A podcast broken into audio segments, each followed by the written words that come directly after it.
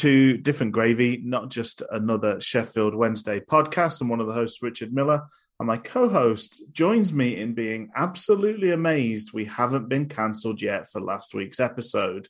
Your friend of mine, not really a misogynist, he was only kidding, Dr. Luke Gledall. How are you doing today, Luke? I'm good. Yeah, I'm doing well. How are you, Rich? Yeah, not too bad, not too bad. Mm. um, yeah, surviving being a comedy misogynist um, after last, last week's outing. But I'm a bit poorly. Oh I got a London lurg. no! Um, not the not the vid, as far as I can tell. I'm, I'm Hmm. still uh, still I'm still acing them lateral flows. One stripe, one stripe, one stripe. Uh, but um, that doesn't, you know, there is a whole world of of of other lurgies out there. There is. and, uh, got, got one of those. Oh.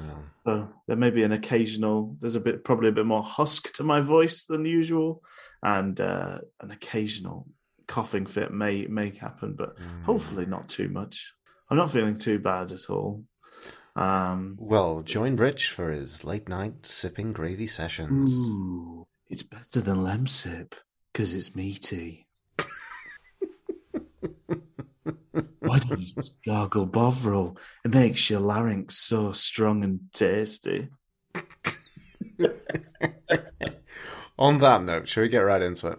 Well, we should probably do that. Did you? Do we want to pick up Wednesdurdle again? I know it's taking the world by storm. Oh, it is, isn't it? Yeah. So I was thinking very long and hard about this because I went with Spur and the P and the U were yellow, right? Yes. That was my first guess of one of six after my streak of one. Um, I didn't get this in one, which I don't think anyone ever does on Wordle or No. Wednesdurdle. Let's be honest. Um, so I'm struggling. So, but I'm gonna go. I'm gonna do one that that tactic of you just go for letters. So I'm gonna go for woods. Oh, um. So everything apart from the D, the D is yellow. The D is Uh, yellow. everything else is is everything else is grey. Is it Pudil? It is. Hey! Green, green, green, green, green. Green, green. P, green. U, green. Ah, it's going to be good when we play this in a stadium. Can you have one of those microphones like uh, like the uh, the American um, the American game show host? That's like a stick with a little knob on the end. Just imagine you one of those. That'd be fun. That'd be great, wouldn't it? Yeah. No, I think I'll probably just use the same microphone as the uh, the Hillsborough Stadium announcement uh, announcer and just have it completely be inaudible to eighty to ninety percent of the people listening. It's all That's- grey apart from the D. That's the yellow.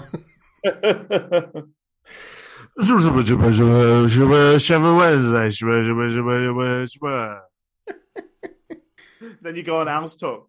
Nobody cheered for such and such. Like nobody knew it was him. It's Just another anonymous person limping onto the pitch and limping off again. Anyway, yes, there's some news to get to, Luke. After um, after being bereft last week, or at least uh, Mm. supposed to be bereft. Mhm. breaking hoo hoos. Oh, just like morning uh, being broken, uh, hoo hoos could be broken too. And uh, Mm. first off, it's a bit of a kind of catch up. This is technically technically a bit of last week's news when we so oh we were so full of ourselves when we said there was no no news last week. Yeah, yeah. Oh, Mhm. such surety in our young, impressionable voices. Um, but what we what we- we missed, sort of talking about the, the clear out of under twenty three talent from the from the uh, I don't know the the Wednesday sort of un, under squad. Um, We didn't even get an initial sale to let us know that these under 23s were half half price. They just no, they just got they chucked them out basically. yeah, Yeah. but not a closing down sale, just more of a kind of uh, a major overhaul of what's there. Cl- closing down for refurbishment is the uh, is the under 23s. That's why it looks that looks like everything's got a bargain sticker on it. Mm. but we've got um, Yes, on on expiry of their contracts, which presumably will be in the summer, we've got Kwame Boateng, Alex Bonington, Josh Dawodu, Lewis Farmer, Charles Hagan, Jaden Onan, Josh Render, Declan Thompson, and Liam Waldock. And, and a few of those have been played some games for the first team, been on the cusp of Hmm. games for the first team. Mhm. Um, Bo- Boateng and Onan only joined us this year. Yes, Um, yeah. So- So, they, I mean, they seem to make a lot of noise about in in terms of the twenty threes players being brought on with the view that they can have some potential um, for starting, you know, becoming first team Yeah. players or having a, a view into that first team picture. Um, I guess, I guess this is weird. I mean, some of those are surprising, some of those are not surprising. The vast majority of it is not surprising, I should say.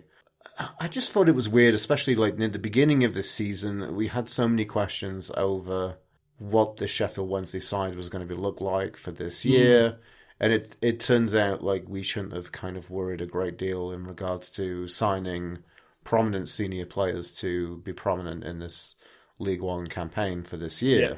But it, it seemed to be right at the beginning, there seemed to be a lot of fanfare about people like Charles Hagan signing new deals. So it made a lot of Wednesdayites wonder if we were going to go very, very young Mm. this season in League One. Um, but it, it just, you know, he he was never someone who even was given a chance. Um, and then typically, you know, we we've gone out and we signed quite a number of players, so those players aren't even needed to be looked at. wasn't Wasn't there a thing to say that like we were going to kind of one thing we didn't cover as well was that I think it was a it was either a rumor or it was either kind of talked about in the local press, but basically saying that Wednesday were kind of waiting until a certain period with players back fit before making this announcement about the under 23s being released. Right. Okay. Because the idea, because this is saying, uh, you know, more more in making this announcement is saying that really, I suppose there's not transfer windows for under 23s football. So he's saying that they can go and play at other, you know, have trials elsewhere and Mm, clubs for for the but beyond the summer, um, which seems fair enough. And I think the the idea is that we'll do the same. We're gonna ha- we're gonna see a bit of a revolving door of under 23s talent playing for our our, our uh, uh, it's not reserves anymore. It's the under 23s, isn't it? But effectively, the, the yeah, that they're going to be. We're going to see lots of trialists playing for us as well. So uh, to decide if we want to take take some more chances in next uh, next time round. So yeah, seems fair enough. Um, it's interesting, yeah, that they were maybe close enough to maybe get involved in first team action if if injuries went one way rather than the way they've gone. But Hmm. um, yeah, I think as I say, Boateng's been on the bench, hasn't he? Um, we've heard good things about Dewadu, uh, Dewodu and and Hagan. mm. Um, Render, there was a fair bit of talk. and I think he maybe he's been been involved in some England, you know, youth level England uh, call ups, and, uh, and and Waldock's been been there or thereabouts. Has Waldock actually played a game He- or two? he has, yeah, yeah. I think that was that was back during some previous regimes, but he he has had a sight of some some bit bit of football. You know, nothing nothing huge. Maybe last time has it been some cup stuff, or it might have He been. might have played in the Pizza Cup this season, and he played in the League Cup the season before. So he's got two two Wednesday appearances uh, Mm, to his to his name. But, Yeah. yeah, there we go. I mean, this is just the way of life, isn't it? I think for young It is. It is. Um, I wonder about sometimes whether I uh, kind of temper my enthusiasm or don't temper my enthusiasm to the point that coming into doing this podcast, I do get excited about new managers coming in with a youth focus, and uh, maybe that's slightly kind of unfair to Darren Moore that he's got some kind of magical prowess for developing youngsters. Mm. Um, but it, it, it whether that was something you know on his resume or CV that looked like it was going to come to come to light, it kind of hasn't. I must say. So there's a then weird. that's going to be talent dependent, isn't it? You know, like there was the, Mhm. that that Man United that class of '92. Mm, That doesn't say, you know, there's famous. There was the famous Alan Hansen quote. You know, can't win anything with kids. But like, that's not to say, oh, every team should be playing eight youth team players in their first team.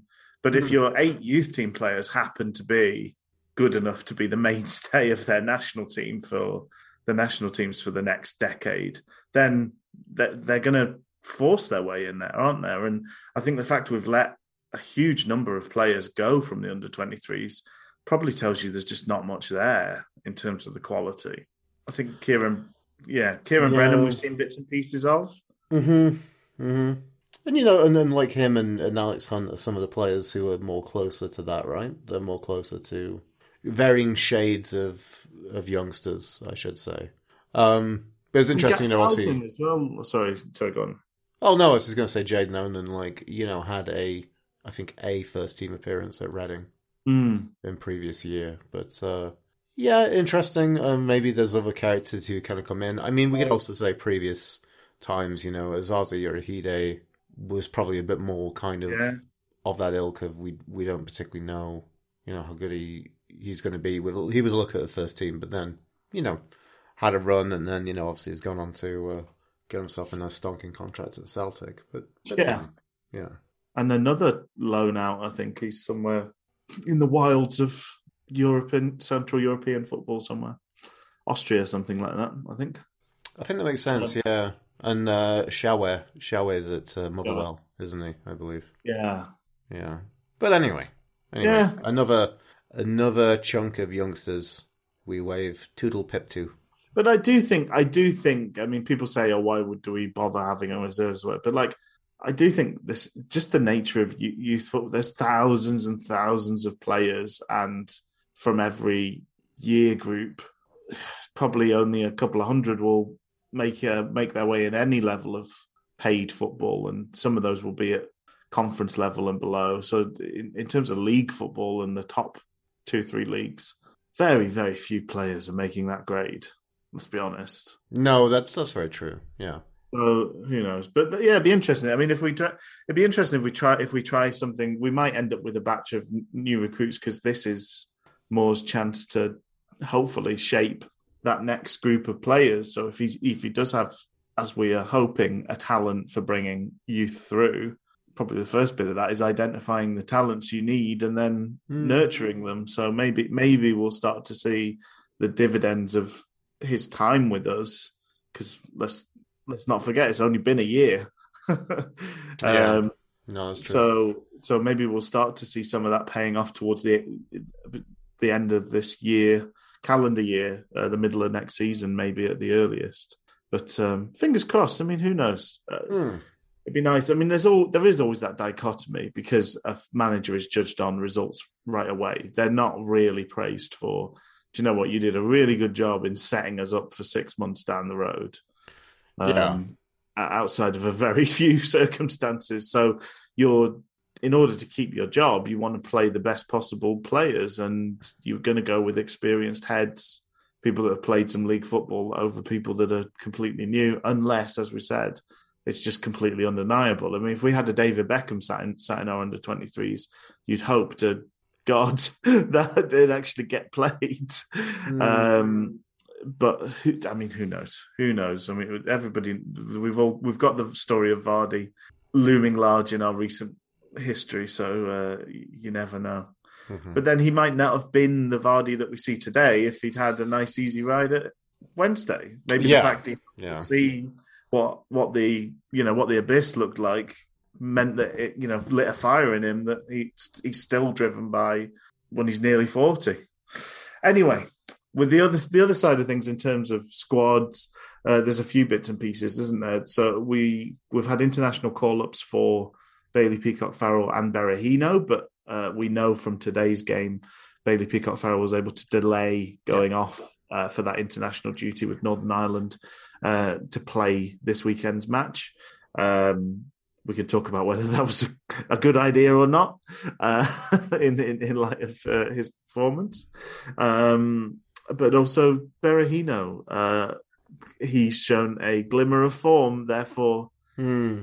uh, he's back on Burundi's radar.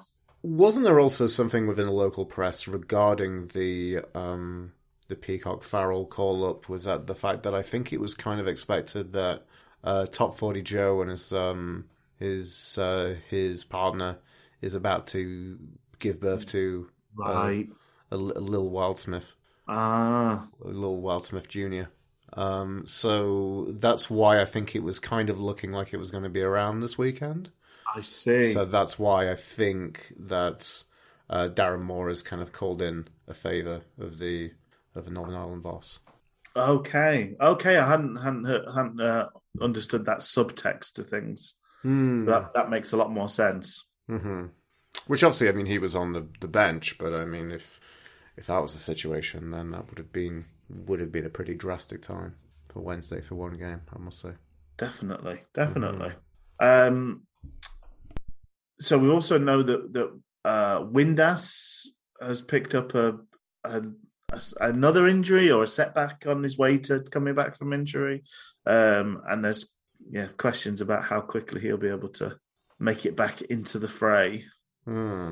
um, which is just, I suppose we're at the point where we've seen enough to know what we're missing, but he's been missing so much that it feels like any little bit of juice we can get from the Windass, the Trumpy Bomberry, is um, is more than I, I'm expecting at this stage. To be honest, Yes. it's Yeah. been so such a washout for him this Hmm. year.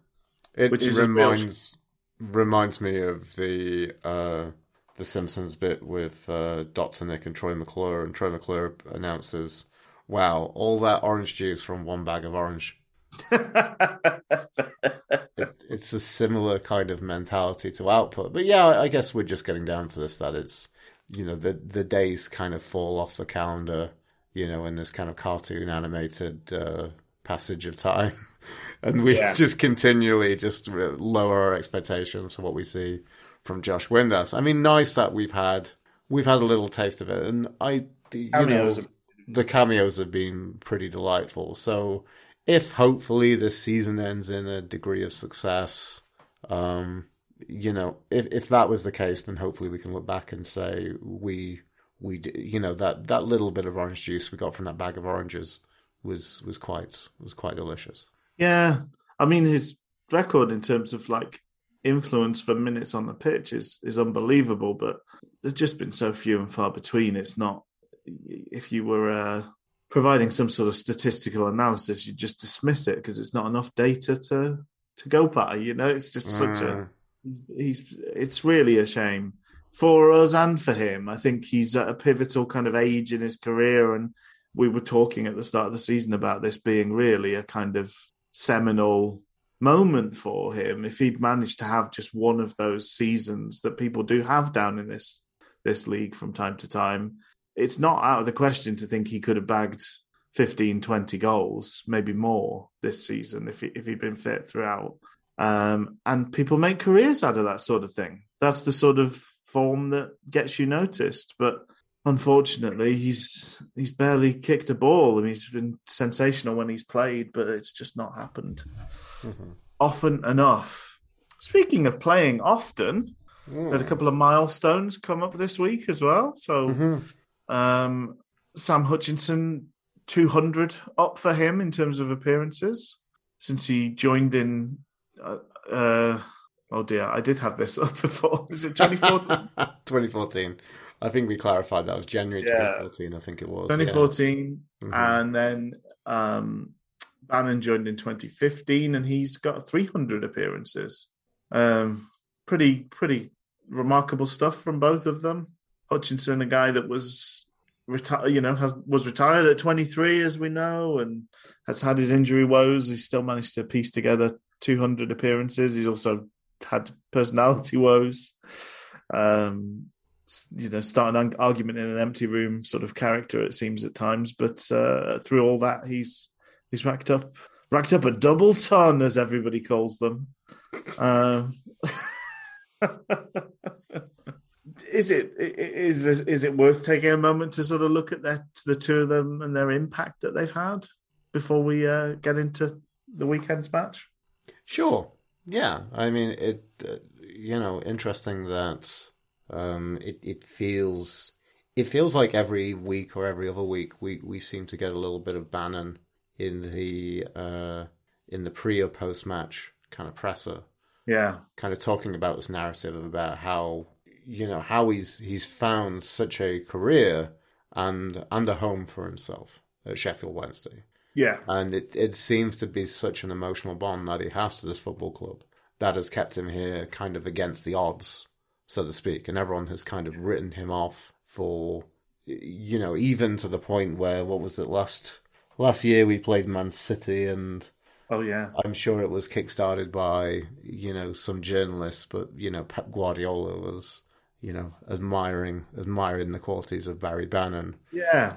Um so yeah, definitely for his talents and when he when he brings it in, and I think overall, I think he's having a very very good season for Sheffield Wednesday at this level.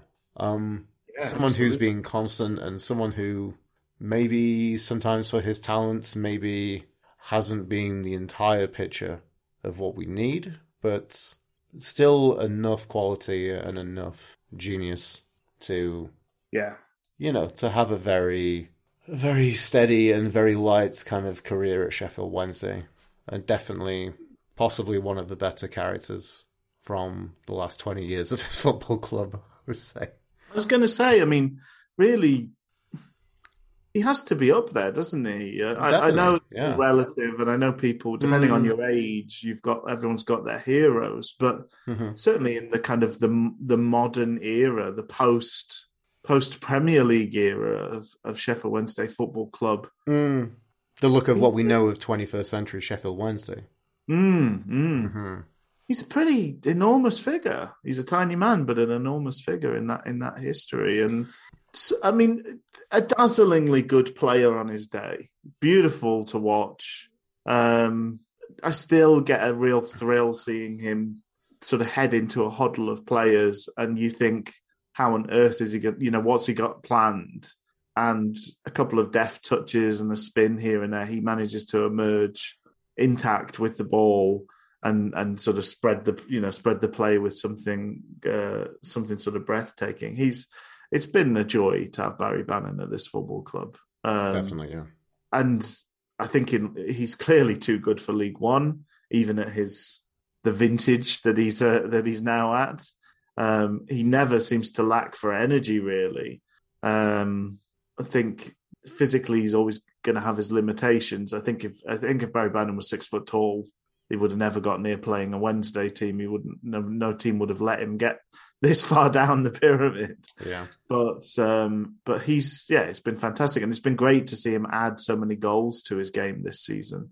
There was a moment in today's game where he was played through and, and caught offside, unfortunately. But I, I can't remember ever thinking previously. I really want the striker to cut it across to Bannan. Uh, you know, I want normally I would want the striker to go alone, go it alone, and take their chances rather than pass it to Barry Bannan. But he's in such fine fettle um, that I I trust him in these situations now. I trust him to Mm. drive into the box and and maybe unleash a, a bit of a, a bit of an effort towards goal.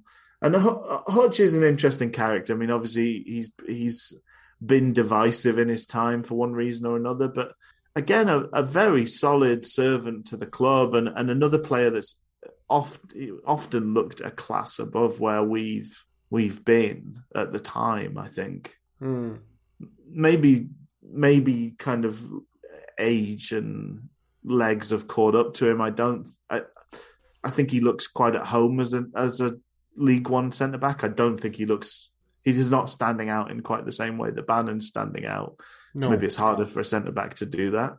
Um, but he's certainly, you know, it's we're getting good value out of him. He's gonna, he's probably on track to play more games this season than maybe other any other season for us. I think. Mm. I mean, Beyonce did talk about Becky with uh, the good hair. I mean, Sam, he's he's a long way from Sammy with the good hair. I must say that we remember in his his first iteration.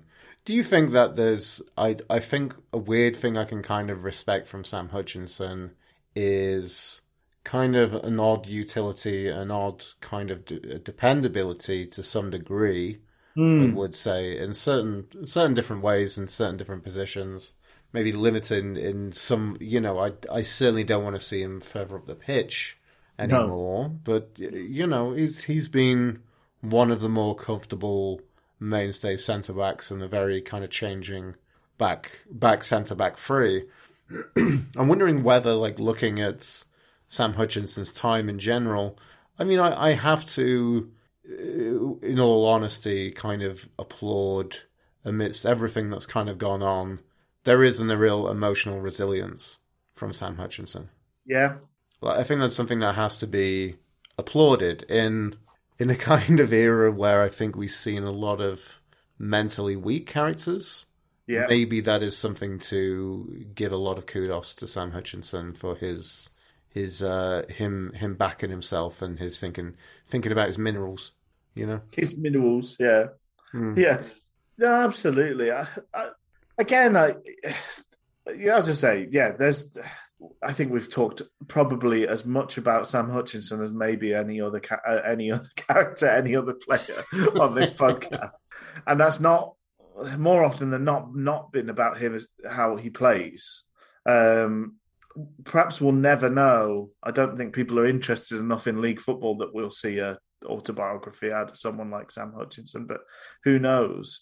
Um, it would be interesting to see, you know, the, the be able to be in the position. You- They always talk about that three sides to every story: your side, my side, and the truth. I'd like to, I'd like to read the Jos Luhukay uh, memoir, the uh, the Sam Hutchinson one, the the the Keiren Westwood one, and uh, you know, and see see what they all made of all these situations. Um, I know he speaks out publicly and talks about things, but I, I do. He's definitely a wonderful representative of himself. Um, but I don't know. I don't know how much of that is what's actually happening. I don't know how much of that Mm. kind of the PR spin. Um, but yeah, but as a as a player, he's very very rarely let us down, um, despite his reputation for exuberant tackling um, he more than often than not gets away with those wild challenges, and and at centre back doesn't seem to make them at all, which is a fascinating part of his character. Which is great as we as we scroll down the uh, the tiers of English football. We don't have to rely on uh, seeing seeing how Sam Hutchinson fares against the lesser quality of football officials. Let's be honest. Yeah, but there's a that's a that's a skill in itself. I think um, I think Hmm. Paterson's sort of got that as well. That he seems to be able to kind of win a referee over, uh, and you know when they, they seem to want to be his mate as much as anything. And um, anyway, there we go. Yeah, well done to both of them. Um, it's unfortunate about Windass, Trumpy Bum, but let's get on to, to today's game. Hmm. Second I- time history playing welcome playing Cheltenham. Is it really interesting stuff? Um, I thought the interesting thing, the final little piece, and maybe this is the perfect segue from news, is in the pre-match presser, uh, Rob Staten put to Darren Moore a popular fan request, which I think is something that's come up from ourselves and also um, other fans as well, which is basically the kind of asked whether he has tinkered with the lineup a bit too much. And uh, maybe that's the perfect segue to look to here. So Darren Moore said that basically he's never had the chance to. He's only had about 18 players to pick an 11 from. So, so he says pretty much the lineup's always been picking themselves. Does he, doth he protest too much? Mm, potential. And I mean, here's an interesting thing looking at today's lineup. So we have seen further changes at the back, and we see further changes again today. Now, on paper, and if these players are fit, this is a pretty good back three. I'm going to say Really for is. centre backs. We've got Gonna take uh, us through it? Yeah, please. Dean in the middle of them, I believe, and then would you say it would be Storey on the left or Hutch on the left and Storey on the right? Storey on the right, Hutch on the left. There we go. be. Okay, that kind of makes that does make sense based off what I saw today from the game. But uh, I, I, it still irks me a little bit looking at this going into this game because I'm like, so let's recap. We've had Dunkley brought back in from nowhere, and prior to that we had Iorfa coming back. Yeah. And, uh, you know, I think you kind of made a point to say Iorfa had a bit of rustiness about him yeah. which I don't think is uh, unfair to look at. But then the fact that we seemingly abandon him, and by the way, he wasn't injured; he was on the bench Yeah. um, for Dunkley, and then now Are we going to stick with Dunkley? No. No, we're going to get rid of Dunkley and bring Dean in. So, I don't know. I, I still think today, looking at, I think there is a point in this game to say um, there's some question marks over Yes. those back centre free, the free centre backs at Yeah. the back and how they come into this. The rest of the lineup, um, I think we can uh, maybe give a bit of, uh, depending on the situation, thanks to Berahino being off on international duty. It's a welcome return for Mendez-Laing. Um, Yep. you know, to give a bit of spoiler, he posted a solid 60 odd minutes uh, today. So I think we've brought him back and I hope we've managed him well. Though who knows, maybe he could have another little knock or niggle or something and then we don't see him again. But it was nice to see him back as part of that. Um, still no Liam Palmer. Um, I guess Liam Palmer's No. still kind of battling that. Uh, Gibson. I'm wondering at the point that now that hopefully, you know, so many of his defenders are coming back to full fitness, we might have a situation where it's like, where is X player today? And it's like, well, Yeah, yeah. and Moore will probably rightfully say is like, I can only pick, you know, I can only have 18 for the squad. Uh, I'm just calling calling wides and fouls. That's all. no, uh, Strikes and strikes and fouls, is it? Strikes and fouls. Hmm. Yeah, But there we go. I Uh, mean, a decent, a pretty decent lineup, I must say, today. I think so. Definitely. I, I uh, it's interesting. Uh, yeah. So we tried Storey on the left, and it, and it got swapped around pretty quickly in one game. Hmm. Um, I think that was when Iorfa was playing. We we sh- we quickly shuffled Hutch back there. So I think for whatever reason it just doesn't suit Storey, and he's a young centre back. I, I think you you it might just be Hutch has just got that little bit more experience that he can he can he can be ACDC in this. Uh, he, he can uh, he can swing both ways in his centre back output. um, this this game was was fascinating in terms of the the kind of pacing of things. I think like the first 10, 15 minutes of both halves were absolutely frantic and, and a lot, an awful lot happened. Um, And then there were just long swathes of just very little and lots of time wasting and things like that. So it was kind of, it was a lot of um, feast or famine in terms of things happening. Um, but the, I, I think really the first thing of note, I, I know um, Cheltenham did have another minor chance before this, but the first thing of note really is is that is the is going is Wednesday going behind, isn't it? I think so. Well, I, I mean, I would say like that was, you know, there was a very worrying moment with that early chance. I must say before that, Mm. really case of I said early bizarre kittens, um, offside offside in the first minute, but all very soft from a long throw in and a flick on. You know, again, Yeah. we're we're undone very quickly from set pieces, and that includes long throw-ins. W- w- We're bad at set pieces, but I think they're the worst is for us actually. Is uh, throw-ins. Yeah. That seems to be the the one that we are the worst at dealing with. Mm, Um, yeah. but that, yeah, there we go. Uh, Yeah, Mm. uh, they, they, they, I've got to say, well, we obviously people listening will know the scoreline, but we we we do this kind of kayfabe of uh, of of guarding the scores and the, and the, and the future of the match. But I think obviously the the scoreline was pretty unfair to Cheltenham, but Cheltenham looked a good side today. I guess in so. places. Yeah, no, I, I would say that's true. Um, uh, you know, half time I chatted with my eldest Parandi, who was at the game, and said, if we can keep off Alfie May's right foot, then we should be okay. Yeah, Um, so again, he was one of one of the limited talents.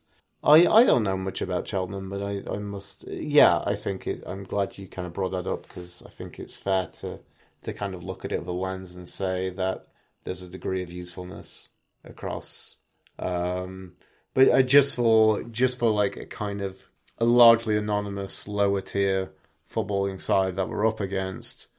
I think my frustration was purely a selfish little um, mini tantrum of being why why isn't this team kind of rolling over? yes. And then and then how are we how are we not dealing with what they're giving us? It was very strange for that reason. Um, maybe that's a good way to kind of look into that goal. And you know, we we lost the ball in the middle of the park. I think it was Luongo. I think who was kind of dispossessed. They sprung it forward. Alfie May, you know, benefited from that fortuitous ball from a break.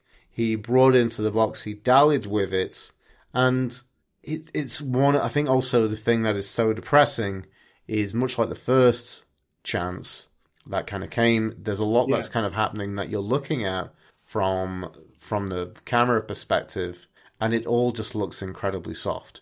Yeah. And yeah. it's he hits it. Um, I think it takes. They were saying on the commentary that we had, the Wednesday commentary, that it took a deflection. Yeah, I think it's sort of so we get. Th- you're right. It's so Luongo loses the ball. Um, Byers goes for an absolutely. Wi- I thought at first it was Dean, but watching it back, it was Byers. Byers goes for an absolutely wild challenge, but Dean is at fault because he's caught. Well, I don't know whether it is Dean's fault. You don't. This is one of the problems with the th- three people marking two people. Um, Dean is doing his job in that he is marking May's strike partner Blair um, Hmm. on the halfway line, but it means there's a huge gap, and May runs from Storey to to behind Hutchinson and is found with a pass. Now, is that is that if you're apportioning blame, which we don't need to do, I guess it's it's fine, but um, But let's. Let's please. but you know, Dean Dean's too far forward. If we're trying to play a high line and catch people um, offside, he's he's not in line with the other two defenders. So that that leaves a, a gap and a weakness, doesn't it? There's a miscommunication, obviously, between Storey and Hutchinson. They don't pass the fact that May's run between them, moved zones, or however they apportion out uh, responsibility. Mm, Um, Storey does, to be fair to him, he does sort of book it after May, but May's much quicker than him. And as you say, it was only May kind of dawdling on the ball a little bit that let Storey catch up. But unfortunately, all Storey manages to do is deflect the ball over yeah. Bailey Peacock Farrell's head. It sort of comes off the underside of his calf and balloons over Bailey Peacock Farrell. I think if you're being harsh, I, I maybe want to see Bailey Peacock Farrell do better there, but um Mm, because I, I always feel like if you're beaten just straight above your Well- head, yeah. I don't know. Well, I was wondering as to whether like that miscommunication doesn't put Peacock Farrell in a good place because it look he it, it's that kind of oh you're going for it, am I going for it?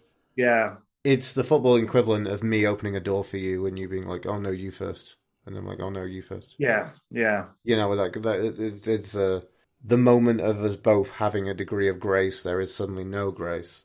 yeah. to this kind of situation. So I, I wondered whether Peacock Farrell uh, didn't do well because of that.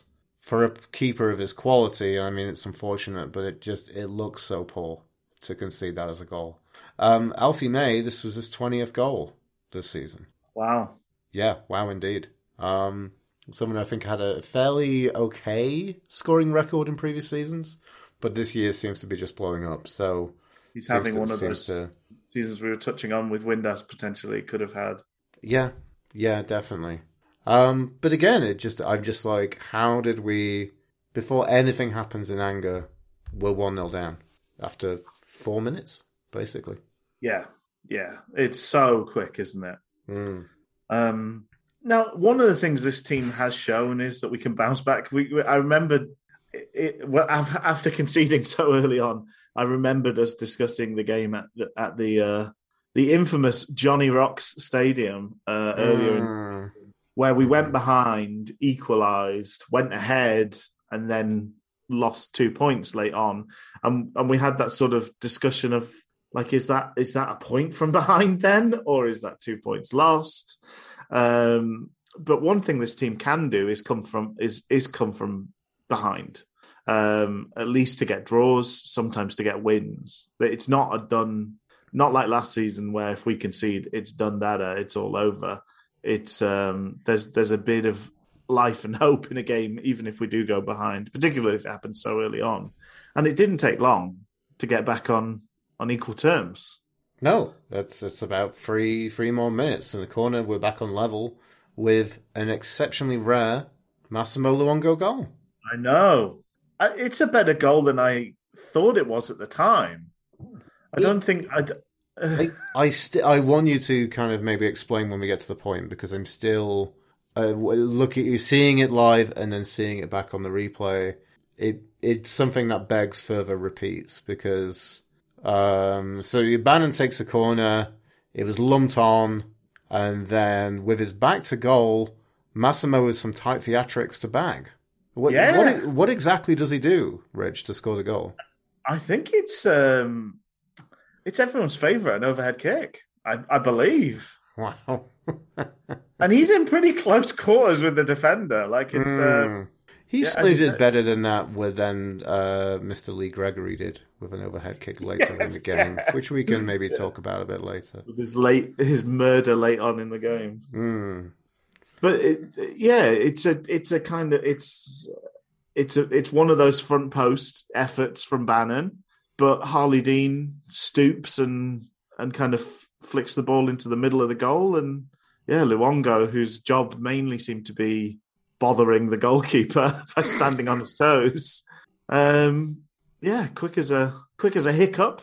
Um, actually, that might sound better in his his native Aussie tongue quick as a hiccup, mate. He he pops up, leaps like a kangaroo, flicks his flicks his right foot over his head, and he's only gone and scored a bonza goal, mate. Beautiful.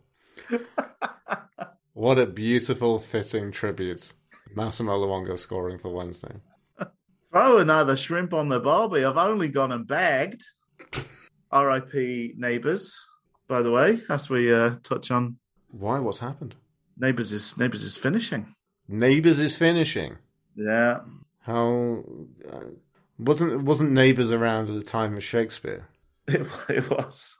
I, I remember the early Kit Marlowe scripted Neighbours. Low did What lie? Carl cheat cheateth again on Susan. Why doth she take him back so often? Toadie, mate, you go see what light from yonder window's breaking over there? Tis the lawyer Toadie with his money papers. oh dear. I thought you were going to tell me Toadie's died. No, no, no. Just the, the It- whole. It, it whole- feels like something that could happen, though. But Ram, yeah, it's just done. Ramsey Street's gonna get bulldozed. Mm. You heard about Taylor Hawkins from Foo Fighters passing. I did. Sad That's news. That's pretty insane. There we go. We're just saying sad things now. We're just talking about people who died. Yeah. Neighbours. Did I ever tell you when Taylor Hawkins tried to put his fingers in my bottom? oh dear. Um, my next note's at 15 minutes, Luke. I don't know whether you've got anything between. Uh, the, the, the, the, the 10th minute, Mendez-Laing does his thing, which is a Harris 2.0, and hits one pretty easy for the keeper. Mm, Uh, I made a, a, a point of saying if we're going to cap off this season in a way that isn't garbage, then we're going to have to figure out a defensive group that works and that we can stick with. The shakiness seen in a moment where Dean heads it against the back of Storey is just incredibly poor. Oh, Lucky to not concede from that passage of play. Um, but then, you know, maybe there was a moment where we felt that we did, or uh, at the least the ball was in the back of the net, we should say, Rich. And is that, I think that's the 15th yeah, that's minute, that was the yeah. Mm. Not another not wonderful looking moment from Bailey Peacock Farrell. A fairly a fairly lolloped, tame cross that he fumbles. And uh, there were three Cheltenham players on hand to kind of bundle it into the goal between them. But do you know was that offside or was it a foul on Peacock I thought Farrell? it was a foul on Peacock Farrell because off though? Eh? he was, it was indeed, and he also made a meal of a knock to the head of it as well. He played up to the theatrics of it as well.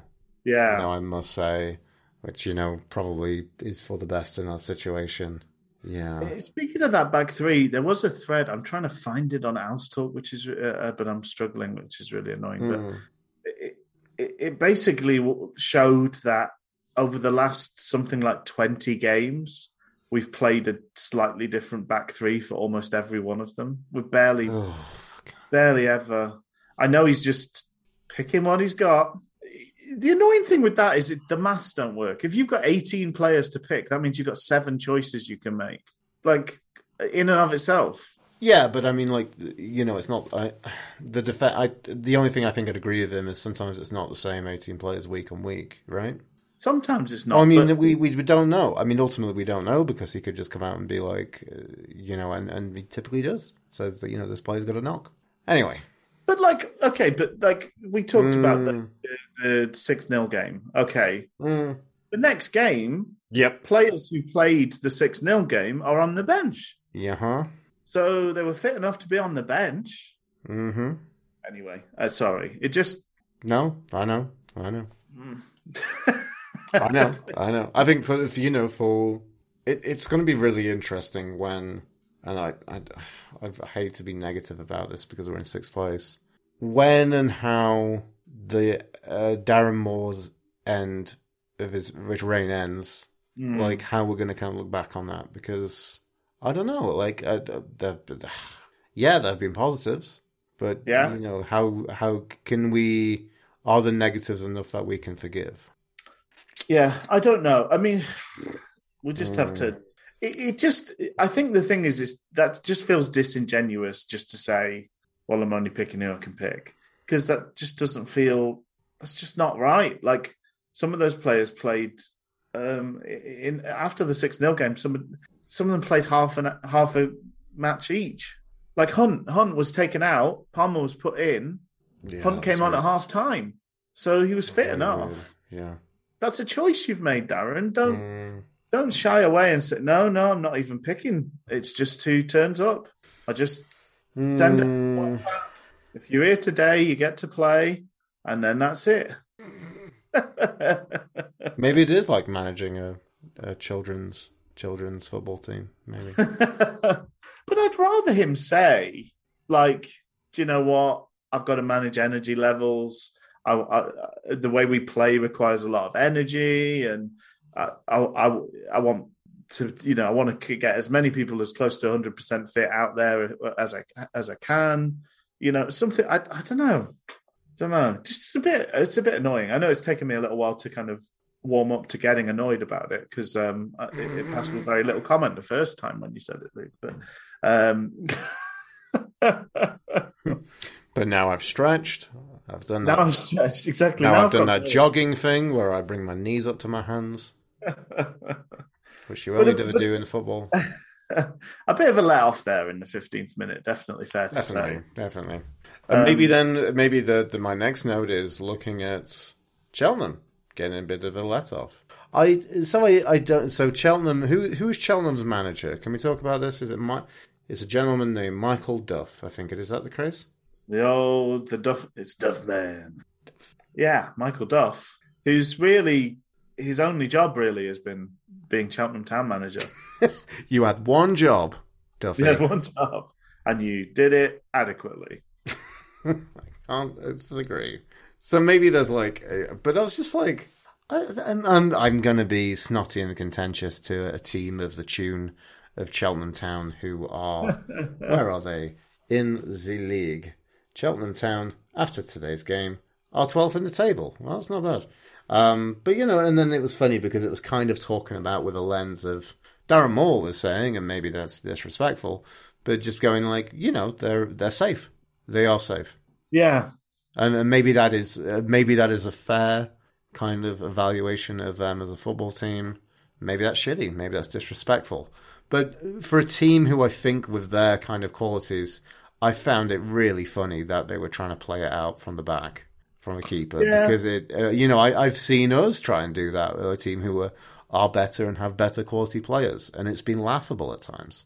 Um, Well, we but got that moment, trouble several times today. yeah, well, that was a worrying moment for them. I think it was Raglan did a very bizarre header. Their keeper kind of chipped it out and looks like it was going to go out of play. Heads it back.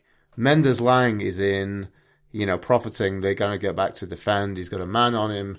Mendez-Laing was maybe a bit too tight to yeah, get the real estate and get the time that he wants to do you know the Harris 2.0, which is what we know he he's good at and what he wants to do, and I I don't complain about it from because it's it's beautiful when it works. Yeah, um, yeah. But he decides to kind of slip in Johnson Yeah. on the left, and who just couldn't quite get there. Oh, it was agonizing watching that back on the replay because you see that Bannan's in a good position when he first gets the ball, and then Gregory gets in a good position by the time he passes.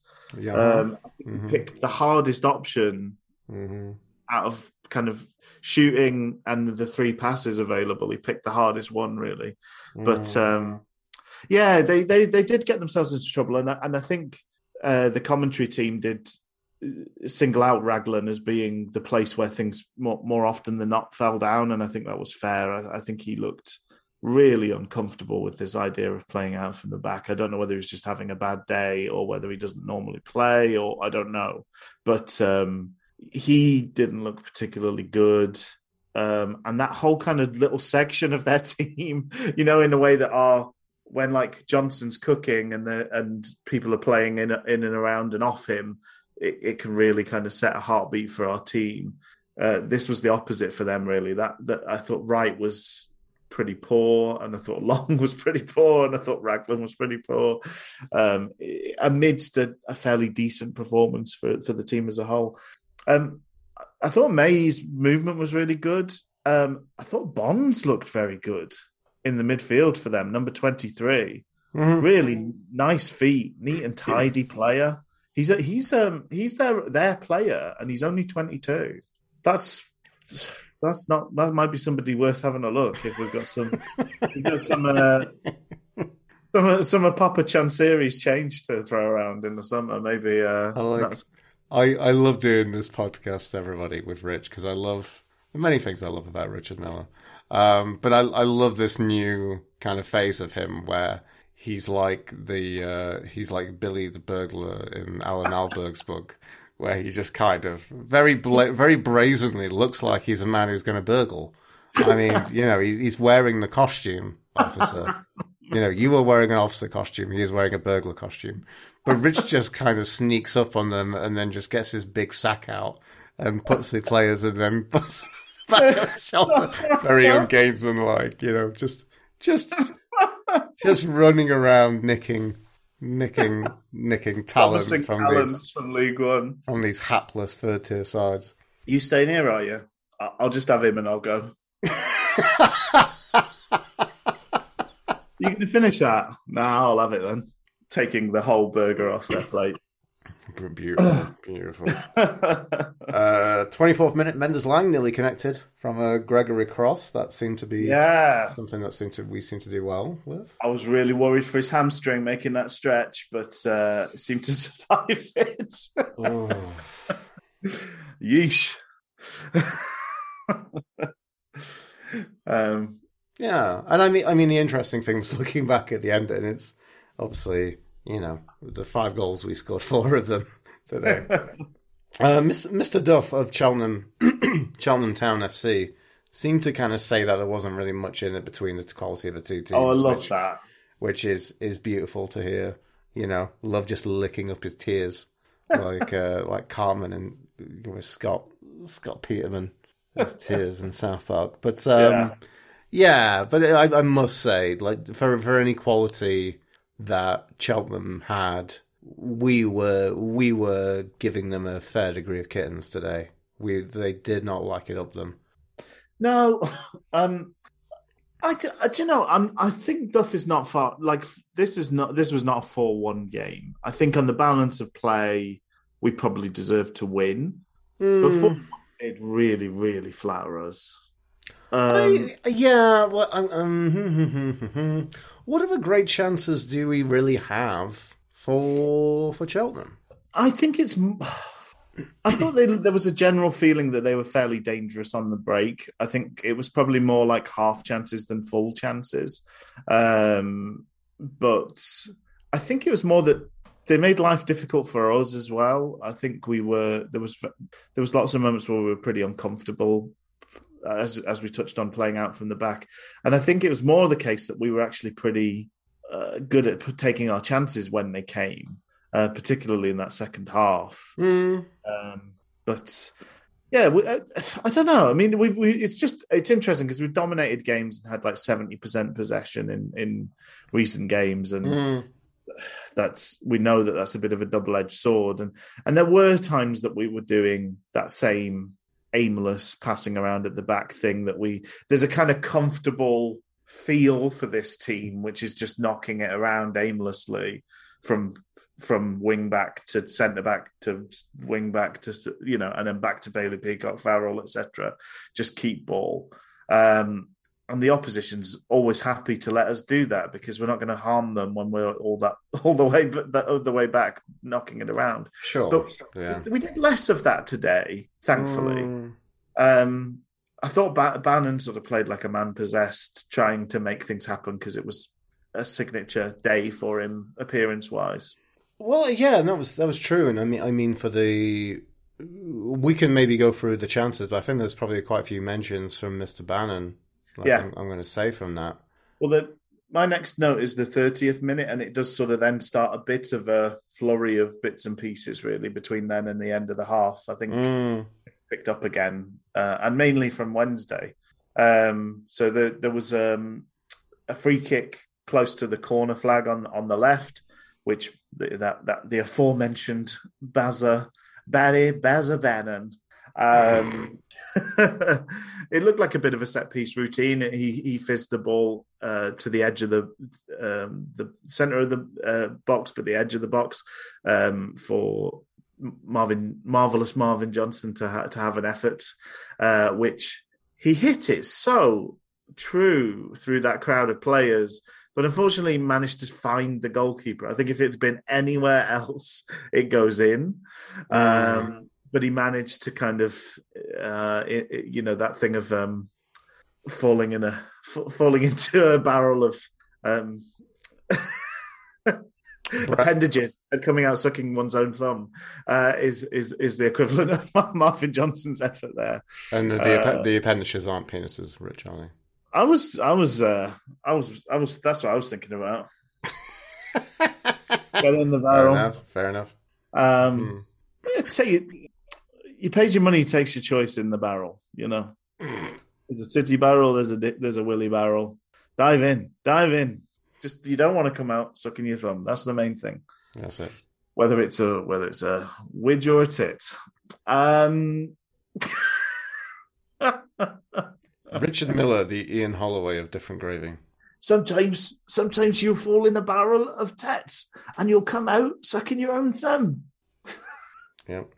And the, the one about pulling the minger as well. Yeah. That one. Sometimes you'll pull Linda Lusardi, and people will be like, "Is that Linda Lusardi from the '80s?" And you're like, "Yeah, she's married to Ian Holloway," um, and you can't believe it.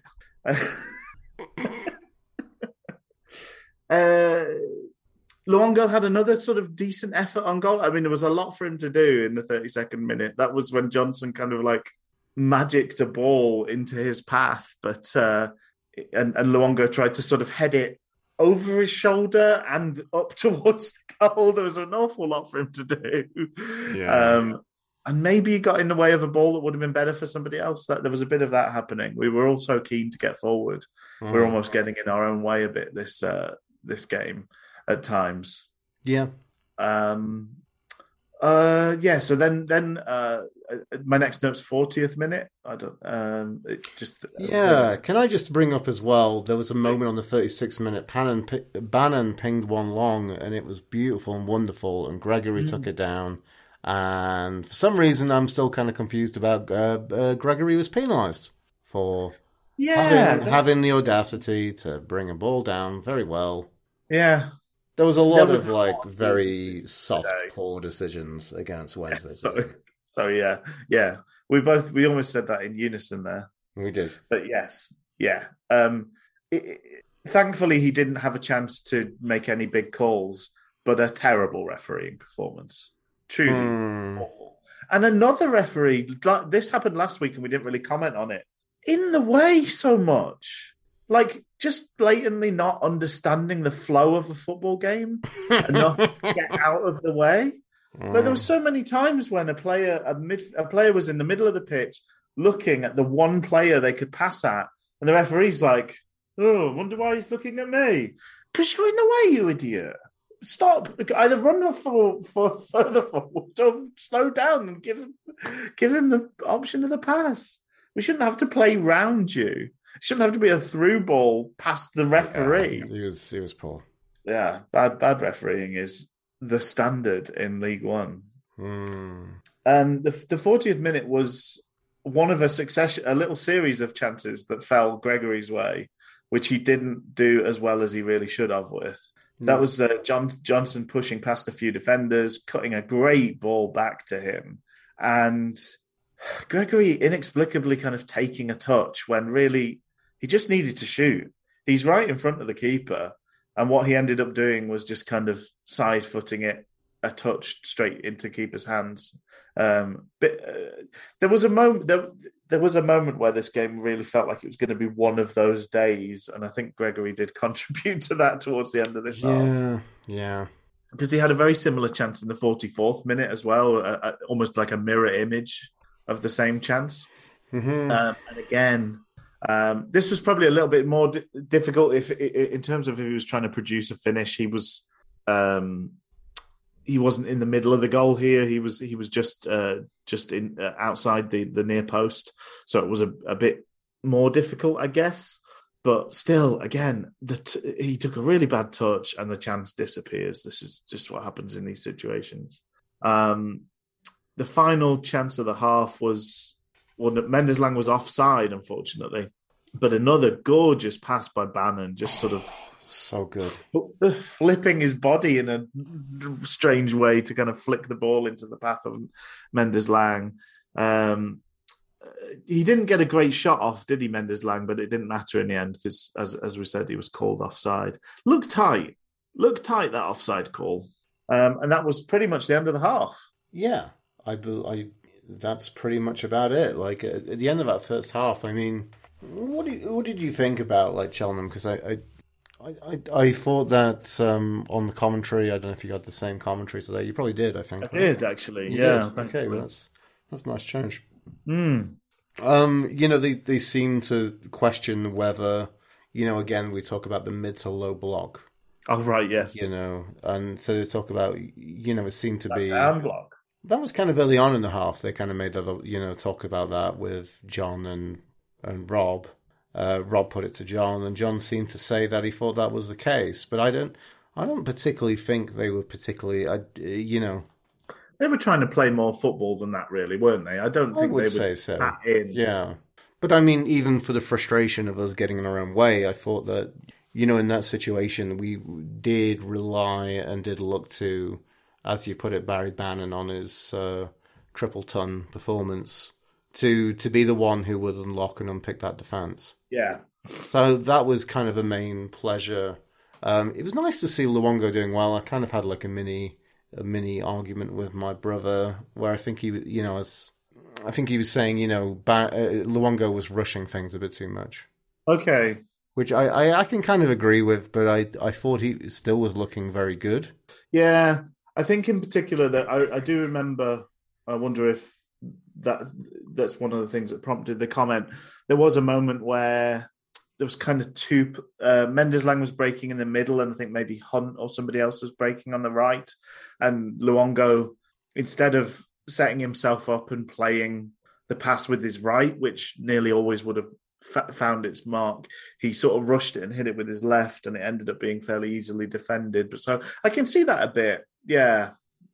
Hmm. Um, I thought for for how maligned they've been, really, that the midfield three, by and large, did a pretty fine job today. And I would uh, agree, yeah, and I, um, definitely a lot more to come in the second half in terms of Mm. performances. But like Byers was very, Yeah. very good, especially second half.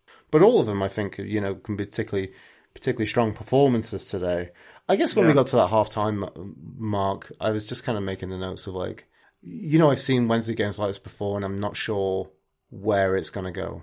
Yeah, I yeah. felt it's, I felt a bit more positive today for some reason. I felt it was a bit more 60-40 for me and a, a more more the kind of two thirds Yeah. one third about it going well for Yeah. Wednesday. But um, Yeah, I I feel like I've seen games like this before, and we've been disappointed in the second half. Yeah, yeah, you've gone in thinking we're a bit, we're a little bit better, and if we keep, if the game stays the same way, then hopefully we'll get a goal. But then the opposition makes some changes, and and it's a different game in the second half, and we Yeah, don't yeah. react. That's happened so many times, hasn't it? But Mm.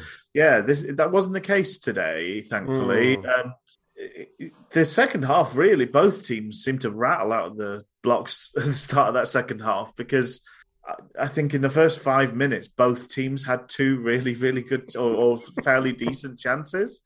Um, there was first off, Luongo got that sort of shot almost straight from kickoff. I don't think there was. I don't know if Cheltenham player touched the ball between kickoff and uh, and Luongo's. It was it wasn't a great effort, but it was kind of. I think he was trying to play it as hard as he could across the the, the, the face of the goal uh, in the hope of making something happening happen.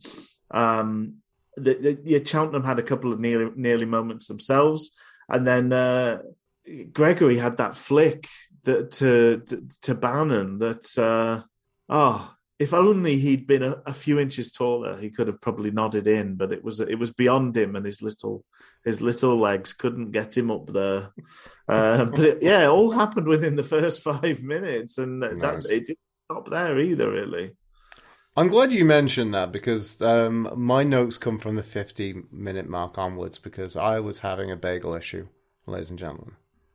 I was a man who enjoys a bagel. By the way, we're going to talk about bagels. Can we talk about cream cheese? Um, cream cheese. When when do you ever buy cream cheese when you're not having a bagel? Like, Um, do you know? Every now and then I get so. This is um, I, I, I'm a man who likes to do a bit of cooking. Um, you do so. It's popular in recipes to to like pasta recipes will be like, oh, mm, these simple ingredients. All you need is cream cheese. And you know what? They're always rubbish because they always taste like cream cheese, just cream cheese on pasta. it's not nice. But I every like there's long enough in between where I convince myself that oh maybe if I squeeze a bit of lemon in and a bit of pepper, it's not going to taste like cream cheese on pasta. No, no, no, it does taste like cream cheese on pasta. so yeah, I go along. You, you Mm. yeah, you buy you buy it for a bagel. You buy for a bagel and then you exhaust it, and then you're like, I have other bagels. It's, it's difficult when you have, you know, I'm not a man who lives in a continual uh, rotation of ingredients, and I'm lazy, and I know I'm lazy, and I should go to the should go to my local supermarket, which is only five minutes walk away, ladies and gentlemen. Um, I know I should do such a thing, but I don't. Yeah. So now I have bagels, and I'm like, I'm going to have a bagel, and I, I could just have butter, or you know, I could really fail and just have margarine. So I had margarine on bagels, but then the problem is that's that's quite a a sloppy affair, and you know, because of the um, the aesthetically pleasing nature of a bagel with a hole in the middle, you can often have a big old dollop kind of fall through. and especially if you're lazy like me and you thought, I'm not going to have a plate. You know, I you know I've got enough dishes in the sink that Okay. I haven't washed. I don't need to concern myself with another plate. So I'll get a massive dollop of margarine on my t-shirt, which my cat tried to help me uh, clean up a little bit. So I had to go sort that out, give that a give that you know a, a hand wash in the sink uh, in the bathroom. So that's that's why I've missed the first five minutes of. I game. see. So I'm really glad that you have moments there. I was really worried about like, oh god, I hope Rich doesn't have a story about why you missed the second because consign those minutes to uh, to not being covered. I've confused myself slightly with my notes. So I've got a 53rd minute note that comes after a 58 minute note. Um, They're my favorite. I'm going to say. Yeah, uh, but I don't know whether that means it actually happened in the 63rd minute and I was just too excited and put 50 by accident. But let's pretend like the 53rd minute note happened in the 53rd minute. Was And, the uh, 63rd minute about a save from Peacock Farrell? Yes. So it would be the Oh, 60th. so it's the 65th. Um, So 50. Then my next note then is the goal. right. Okay. Yeah. So 53rd. I've got a note from there. Actually, there was a note from there. Oh, Not much. Uh, we pounce on pressure from nothing. We get a corner. Mendez-Laing swings one over. Byers gets up to meet it and it balloons over. Looks like he hurt himself in the process there. He has a bit of claret on his shirt. yes. Um, to even do, I I really enjoy when a Wednesday player gets a bit of blood on the shirt and they have to turn it inside out. Yeah. I mean, Yeah. maybe maybe that speaks quality of uh, the the fabric and uh, craftsmanship within Sheffield Wednesday football shirts. But I'm always a bit like, well, can't you just see it from the inside out? like, was it? Like, if I did that, if I did that with my white T-shirt, you'd just be like, Luke, I can still see, I can still see your your bagel mark on your T-shirt. I don't want to disappoint you, but I, I think what happened was he put on another shirt. It just didn't have a number on the back. Okay, okay, I think. I think. that makes better sense. Um, But he, did, have a big bandage. He got a beautiful, hot little headband on. Oh, is it Rambo or is it George Byers?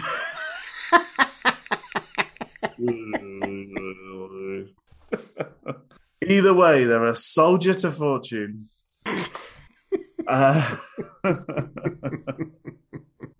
he does his salute, doesn't he? You see, He does indeed. 56 minute deserved yellow for Wright for Cheltenham. Remember that Hmm. being a naughty, naughty, naughty boy for what he did as well. They had a few, Yeah. they had a few moments of some dottiness, I guess. So there they, was definitely some. Yeah, they picked up a few All of yellows, I must say. But then, then the goal. Then we are ahead. then the goal. It's uh, Yeah. it's a free So- goal game. So just to um, have a tactical moment here, we did something interesting in the second half in that we seemed to be perplexingly but effectively playing pushing Bannan right up top. He almost became weirdly like a another target man at times, and this is where this is one of those moments where, where it paid off Mm. um, because Byers sort of picked out a long pass to him. Um, obviously, Bannan did not compete in the air whatsoever, but two, No. Two Cheltenham defenders fell over each other to try and uh, clear the ball, and and um, effectively, so Bannan vicariously nods it down for Gregory, who just thumps it home along the ground uh, from from about twenty yards out Wonderful. he'd missed much, much easier chances than the one he scored. But that is the perplexing world of, of Lee Gregory, I believe. Mm. In a nutshell. And most of our limited strikers, I would say. Probably, yes. Yeah. But it's a lovely finish, wasn't it? It was wonderful. I mean, what a ball as well from Byers. Yeah. That was huge as well. Um, and you know, just the the beauty that it went straight to Gregory, who you know barely took barely took a touch before he No. lashed it into the corner, and just an amazing controlled hit. Hit top top striking from Lee Gregory. Top stuff. Yeah, it was very, very fine effort. Hmm. Um, just, I'm, st- I'm, I'm enjoying it. I'm just watching it back. Yeah, it's a great touch to control it, and then yeah, slides. I mean, it's a long way out, really, isn't it?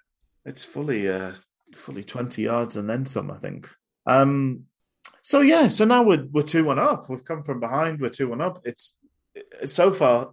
It's exactly like the previous game against Cheltenham Town, um, and I think heeding the lesson of the Accrington Stanley game, there definitely felt like the, the, there was an effort from the team to just continue playing, not stop and try and hold on to what we've got, not taking Bannan off, etc. Um, this was this was we, we were going to keep going, and um, and my next note then is the is the is the is the one we've touched on that it should have been 63 um, but was mislabeled 53 do you have anything between that and the goal uh, there was a foul, which I don't think the referee Okay. saw, but it was it was very fantastic. Uh, Alfie May did a lovely little pronounced dive at the 62nd Okay. minute. That was beautiful. I think he Yeah. was he was tripped over on the halfway line. He was running running backwards, and then he kind of made a few lolloping steps before he then Okay. pronounced fall over. It was fantastic. It's it's one of those you want a soundtrack with some sound effects. I must say. what, what- do you have a, a slide whistle or what, what, what, have you, what have you got in mind for your side sound effects there Yeah, I think uh, okay, you can have the and then a wow, like maybe like kind of a large kind of plonk kind of noise. That'd be beautiful. Lovely stuff. Um, yeah, so the 63rd minute, this famous note now talk, talked about so much in this this episode. Um, this was a good spell of pressure from Wednesday. This was sort of setting traps, and and we talked about them playing out from the back. This was us making them very uncomfortable playing out from the back. Um, we produced, I think, two successive misplaced passes and got very very excited at the um, you know our efforts being rewarded in such a way.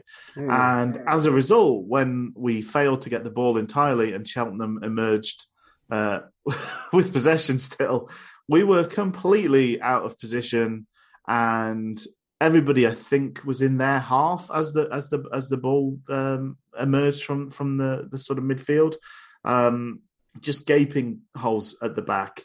Uh, we we ended up with pretty much Byers and Bailey Peacock Farrell as the as a, as the only two in the box against their two two uh, strikers, and um, thankfully, you know, when called upon, Bailey Peacock Farrell produced a brave, brilliant save, Mm. uh, diving at the feet of the the striker. This would be. Um, Matty Blair, who who scored the equaliser last time, I, I believe that he dived at the feet of, and Mhm. um, And his dad is Andy Blair, former former Wednesday player, right?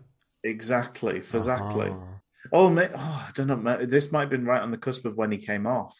It might have been George Lloyd. Ooh, okay. Ooh. He had his back to the camera, so he was he was Re- retro- retrospe- retrospectively, retrospectively. Yeah, he was coquettishly hiding away from me. Um,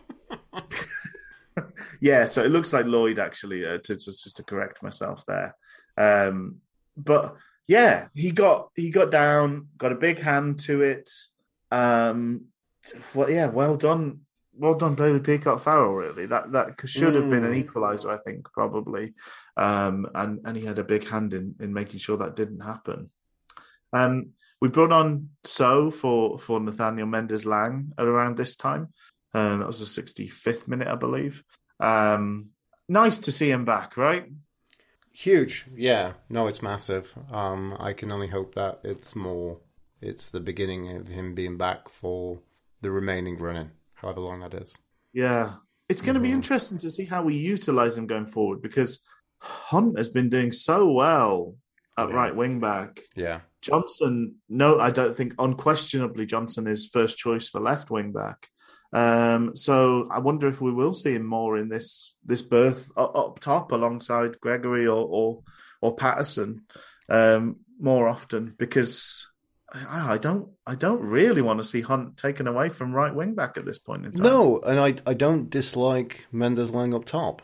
To be fair, I it wasn't maybe wasn't the game to think like may, maybe we didn't get to see that today. didn't get to stretch his legs too much, did he? No, no, he didn't. But and you know, it was maybe there, maybe you know, one of those players and maybe one of those strikers where like you don't want to, you can sense that the opposition's defense is, you know, beginning to crown a crown a poo against. you know, Yeah. we can see that he's giving them some kittens. Really, Yeah. Like that's that's maybe as good as it gets, and sometimes that's fine if everything else works out and you have a whole bunch of players knocking on the score sheets, which, uh, yeah, yeah, Mm. they they darn well, darn tootin' they did. You know? Foreshadowing. Mhm. So but we've got I- a few think- more notes before then. Let's be honest. yeah, yeah, yeah. Um, Um, so yeah, so comes on fair sub. That was the sixty fourth minute. Um, kind of some notes here from me. I said, oh, one thing I kind of missed as well is uh, just to bring some ire into this, Rich, increasing some of the pressure on Cheltenham at the start of the half. Hmm. And I said, do they have a nickname I can use? I'm tired of saying Cheltenham. Luke then finds out I call the Robins and cannot bring himself to use that term. I will use the dismissive collective pronoun of them from here on in, which oh, also. How many Robins do they, we need? I mean, come on. just there's too many too many Robins. Oh, a So it it then even sank even further throughout my notes to say them lot. Them lot playing out the back is silly, but I'm not hugely complaining. You know, No. I mean, I can I can kind of see some of the argument from Duff about it being close, but defensively they were not very good as a team. no. I don't I don't think we did much better in being defensive. But anyway. And also, maybe that's another segue. Man, Rich, these long throw ins are tough to defend. maybe we should try them ourselves sometime. Yeah. That was a moment, kind of, a, probably around, this is maybe the 60, 60 odd minutes. Um, From, they, they got a corner, which they actually got from a long throw in, which we didn't deal very well, and they got a corner. And they worked it back to Bonds, who managed to whack one against the uprights. Some hit that. That was some hit, and maybe, and maybe I'm proving myself wrong here. That you know, yeah, that's uh, that really is a chance that uh, that Cheltenham had. That was that Yeah. was some that really was something. Thankfully, Peacock Farrell was there to clean up, but he was he was flat footed just watching that one Yeah. kind Oh, of cartoonishly thwack against the, uh, the angle. Yeah. Yeah, hell of a strike, and then yeah, it was some. Um, they they did get a header on the rebound, but I think he was offside anyway. But um, Bailey Peacock Farrell saved that pretty easily, thankfully. Uh, no, nice little routine. I thought. I thought you know worked. Um, working the ball out to to Bonds and Yeah, because I thought uh, it's one of those that got again it sort of got better on watching back because you know you know you don't know it's going to be a moment until the until it's happened. Um, so I kind of I think in my notes I sort of put that the ball escaped from a corner and, and, and was was hit, but no, it was on, it was very much on purpose. It was a short corner routine that, that was then played into Bonds' path, and uh, he he uh, yeah he, he gave it one one heck of a thump. Um, but we pretty much went straight from there. I'm not sure what quite what the exact transition was, but we we pretty much went straight from there up the other end and uh, That was a a huge chance. good chance of ourselves. Yeah. Yeah, very much so. And maybe that was probably the strength of Cheltenham defending today. Um, You know, that was a very lovely crossfield ball to Hunt, who struck it in really well. Gregory kind of killed it dead, couldn't quite get the touch on Yes. it. And Byers was almost there to run in, and they somehow managed to get that away from. It was really brave defending from I think Raglan. So I mean he he, he he's been criticised for other things, but he he put himself in the way there to get hurt like that. Mm. Byers was coming one way, the keeper was coming the other. Nobody was giving any portion to each other, um, but uh, he got the ball away. He did. He did a he did a good job defensively there. It's got to be Yeah. said. And there was a bit of a sway of this being. I think that like, kind of kickstarted like a very small moment for a period for uh, them lot in this game. That, that them lot were on Others, the, on the, the others- opposites. the others, the opposites, um, the team who shall not be named, the the Scottish team. Um, 70th minute, Harlee Dean does an amazing sliding block from Oh. May getting in.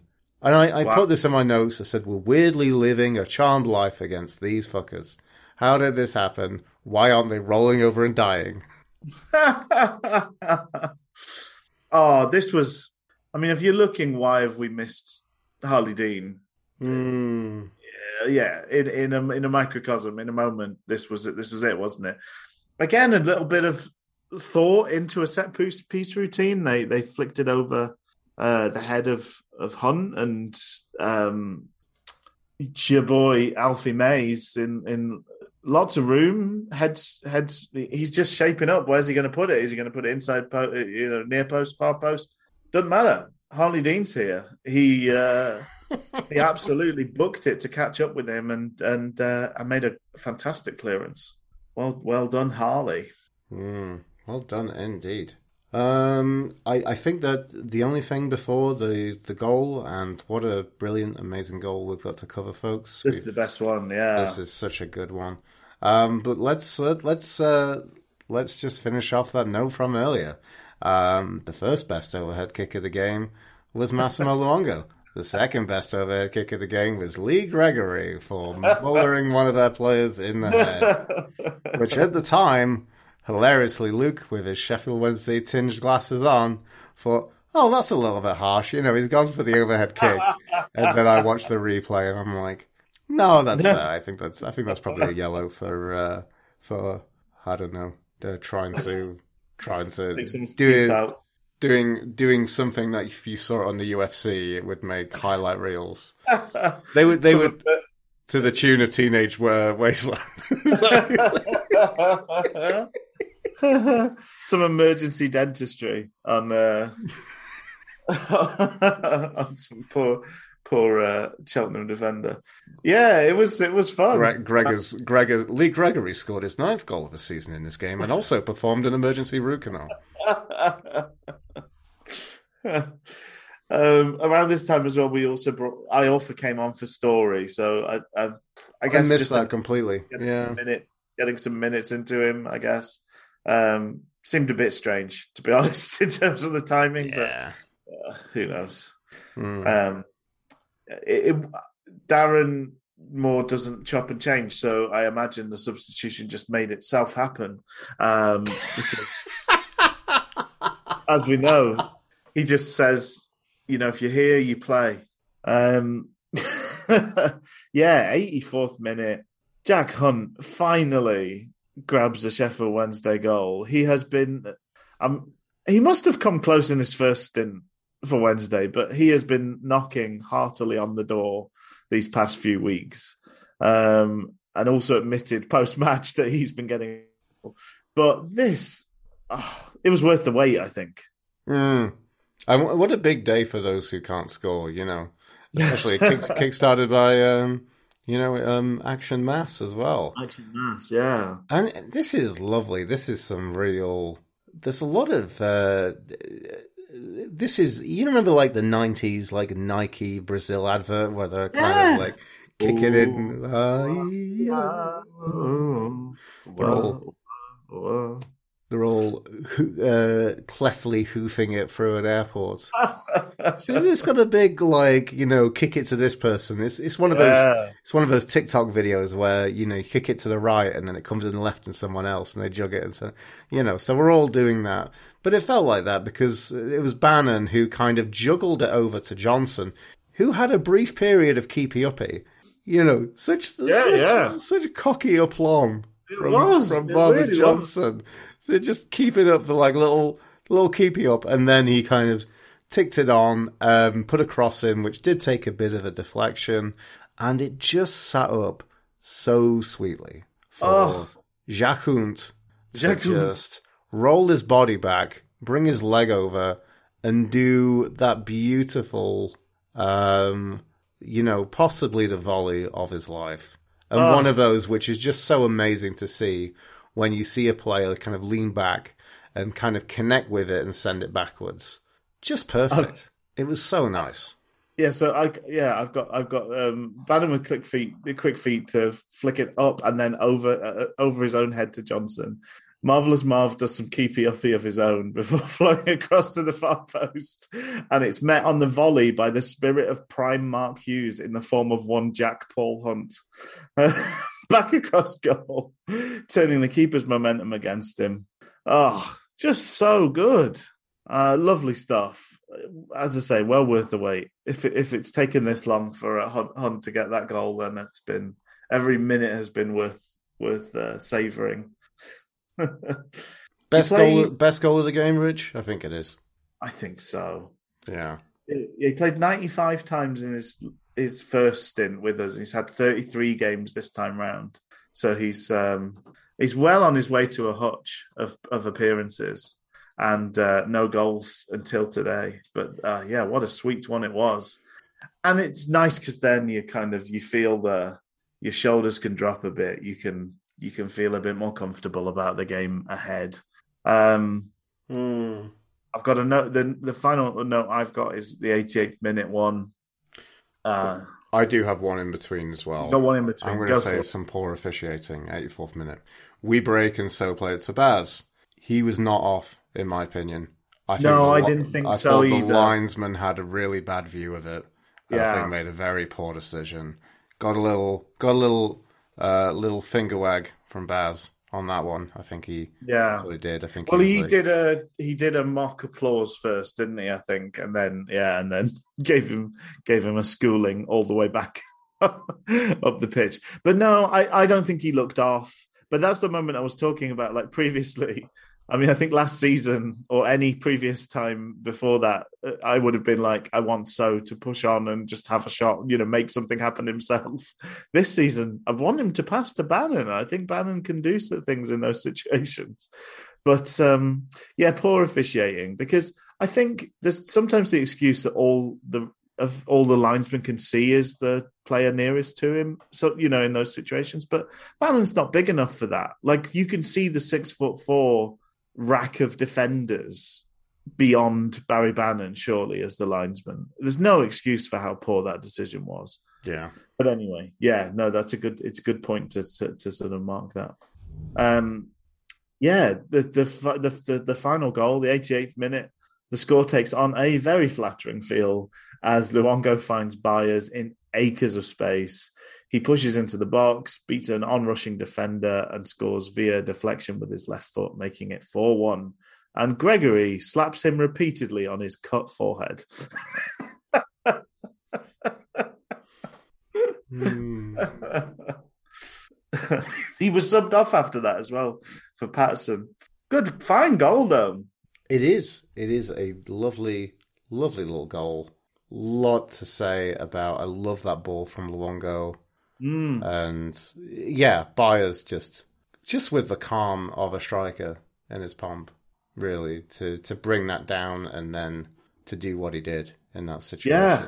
So deft for how he sends uh, sends that first uh, sends that first them lot like defender for a hot dog. For a hot dog. Yeah. Um, he bought the farm on that one. mm. But no, he can, very. Oh, go on. Yeah, yeah. I, I guess that defender can enjoy can enjoy a tasty, tasty hot dog, and I really want a hot dog right now. oh, it's interesting. After the match, um, Hunt talked about the fact that they'd been both the wing backs have been in practicing finishing from crosses. So we're obviously it's obviously not by accident that those him and Johnson do end up in those positions where where they are kind of arriving at the back stick and providing a, another another option when balls go in. So Hmm. I always, I don't, I don't know. It's always very kind of aesthetically pleasing just when when wingers or, or, or wing backs pass to each other or cross to each other. There's something just quite quite um, I don't know, quite visually arresting about it. uh, so yeah, a fine win. Um, those of us that like the odd table gaze, um, we're back in the the playoff places. yeah, sixth. and um, I guess around us, not many games happened this this uh, this Oh, this was us kind of catching one up on teams, wasn't it? I think. Kind of, yeah, but another team still have a game to play, which is interesting. So I guess technically, if we'd played the full amount, if we were kind of caught up fixture wise, this would have been 40, game 40 of the Yeah. season. But now, now as it stands, you know, we're a little bit ahead of a few few teams. But yeah, I guess with the game in hand, we're still, um, you know, we're still level on games played with Oxford, Sunderland, and Wycombe around us. Yeah. Uh, Plymouth played, Plymouth lost, so that was nice to Ipswich, um, who I'd, I'd be surprised if they made a, a late dash with so many teams in between them. But who knows? Who knows what will happen? But nice to sneak into that top six. Nice to get a win. Um, Absolutely. mhm. Yeah. In summary, Rich, who do you want to kind of look at for? Uh, Oh. would be the the Mawam man of the match? The Malwan man of the match. Hmm. Oh, oh, it's tough. Um, yeah, I'm trying. To, I'm, I'm thinking. I'm thinking. Thinking back over the the game as a whole. Yeah, it's hard. It's a hard one. It's a tough one, yeah. I thought. I thought. I thought Luongo Hmm. Johnson probably one from that. If we if we think of that, the wingbacks as part of that, Luongo Johnson or Byers is probably one of. It's one of those say three. Byers. Yeah. I- You know, I did enjoy Luongo a lot today. Maybe I think he's slightly edged. Byers was very, very good, though. I mean, both of those plays with a goal and an assist. Maybe. Oh, no, I don't think. Yeah. I don't know if Byers did. Did Byers? I don't think he did, but I think he. he Not of- officially. Not officially, but did do a lot. Kind of, um, you know, maybe a, a semi semi second assist for for Lee. Gregory, Gregory to put Yeah. his foot, put his foot through one. That's right, isn't it? Yeah, Mm. Nice to see Lee Gregory get to uh, nine goals now. You know, that's Tan- good. Tantalizingly close to uh, double figures for him. I hope I hope it gives him a bit of a boost of confidence as well because I think it's not been his overall game that's suffered, uh, but certainly I think there's been a few times he's looked a bit wary in front of goal. Um, I mean, he was absolutely at the heart of so much good stuff, particularly in that 6 0 win, but he didn't get a goal himself. Uh, the nice thing is he's yeah he's bagged now, so hopefully hopefully that kind of gets a bit of a monkey off his back, and we can Mm. see him push on last few games of the season. Um, yeah, I think I think given that he's got the kind of official nod in terms of a goal and an assist, uh, then I think I'm inclined to go for Luongo. I think that's fair. I think it'd be nice to give Action Mass. Yeah, break him off, break him off a bit of uh, bit of joy. break off some moems for that for for uh, Mm. the big mass man. There's, there's really there's barely a bad performance, right? No, I don't think anybody played poorly. Mm. Um, there's a que- there's questionable moments from Bailey Peacock Farrell, but then he undoubtedly made an absolutely pivotal, important save. Yeah, Uh, and and I would wonder, like, I think first goal, I think there could be a number of goalkeepers who make a similar clanger in that Yeah. situation. I don't deal with it very well, but uh, you know that is a huge moment at one-one to to pull off such a big save, and I don't know who else we have at the club in a goalkeeping aspect who would do okay in that situation. no, no, they, they, they, uh, yeah, uh, Goldsmith's certainly too slow down uh, Mm. to the ground from uh, those situations. Uh, absolutely wouldn't have been able to make that save. Yeah, lovely stuff. I mean, uh, kind of unexpected. I, I, I, it's it's very hard to know what you're going to get with this team at times. Um, but this was this was a good, well, very fine result. But I think a fairly decent performance as well. Hmm. Um, we go into a, a couple of uh, of games that we're still in this kind of run that feels like it should be winnable games for us. Hmm. We've got AFC Wimbledon next at Hillsborough. You'd be Hmm. hopeful a good a good result there, but who, who knows? Uh, we've then got Bolton, who like Ipswich, they're they might make a, la- a late dash for things, but it's looking increasingly unlikely. Hmm. Um, but we will, hopefully we'll get a chance to make a fuss over Kieran Lee again. Um, then yeah, then we, yeah. So so gonna be interesting. I, I'm really. We should just say um, we didn't cover it in the news, but it's just absolute hogwash. The uh, the fixture change. Sky moving the fixtures around. Oh my goodness, Yeah, yeah, it's bad. it's uh, it's ridiculous. hmm Um, especially because of the knock-on implications. So moving it to the sat- Saturday means that the ga- the game, the Monday game, moves to the Tuesday. It goes from being a, w- a lunchtime kickoff to an evening match. I mean, people have booked tickets. People have booked train tickets. People have hotels booked. I mean, hmm it's ridiculous. And for what? I mean, I, I I know there's there's Sky pay money to for the rights to the football, but why does it need to be shown at such weird hours? Why can't you just show it when it's on? I don't know. Anyway, sorry, that's the little moan at the end. But it's been a good game. It's been a good um, week for Wednesday. A good, a, a good, a very good uh, result for for for for against that them lot. Um, and um, hopefully a more normal kind of recording situation next week as well. But it was nice to be able to actually sit and watch a match and make some notes. Um, it's not I've not been able to do that for a little while. It feels like so. Uh, yeah, good to be able to sort of actually look like we've put some effort in, Luke. Mm, indeed. Any anything else for this week's episodes? No, I think that's it. I think we can uh, bring it to a close. Okay. Well, yeah. Look after yourself, Luke. Look after yourself, folks, and uh, we will talk again next week. Cheerio. Thanks, everyone. See you, Rich. Bye.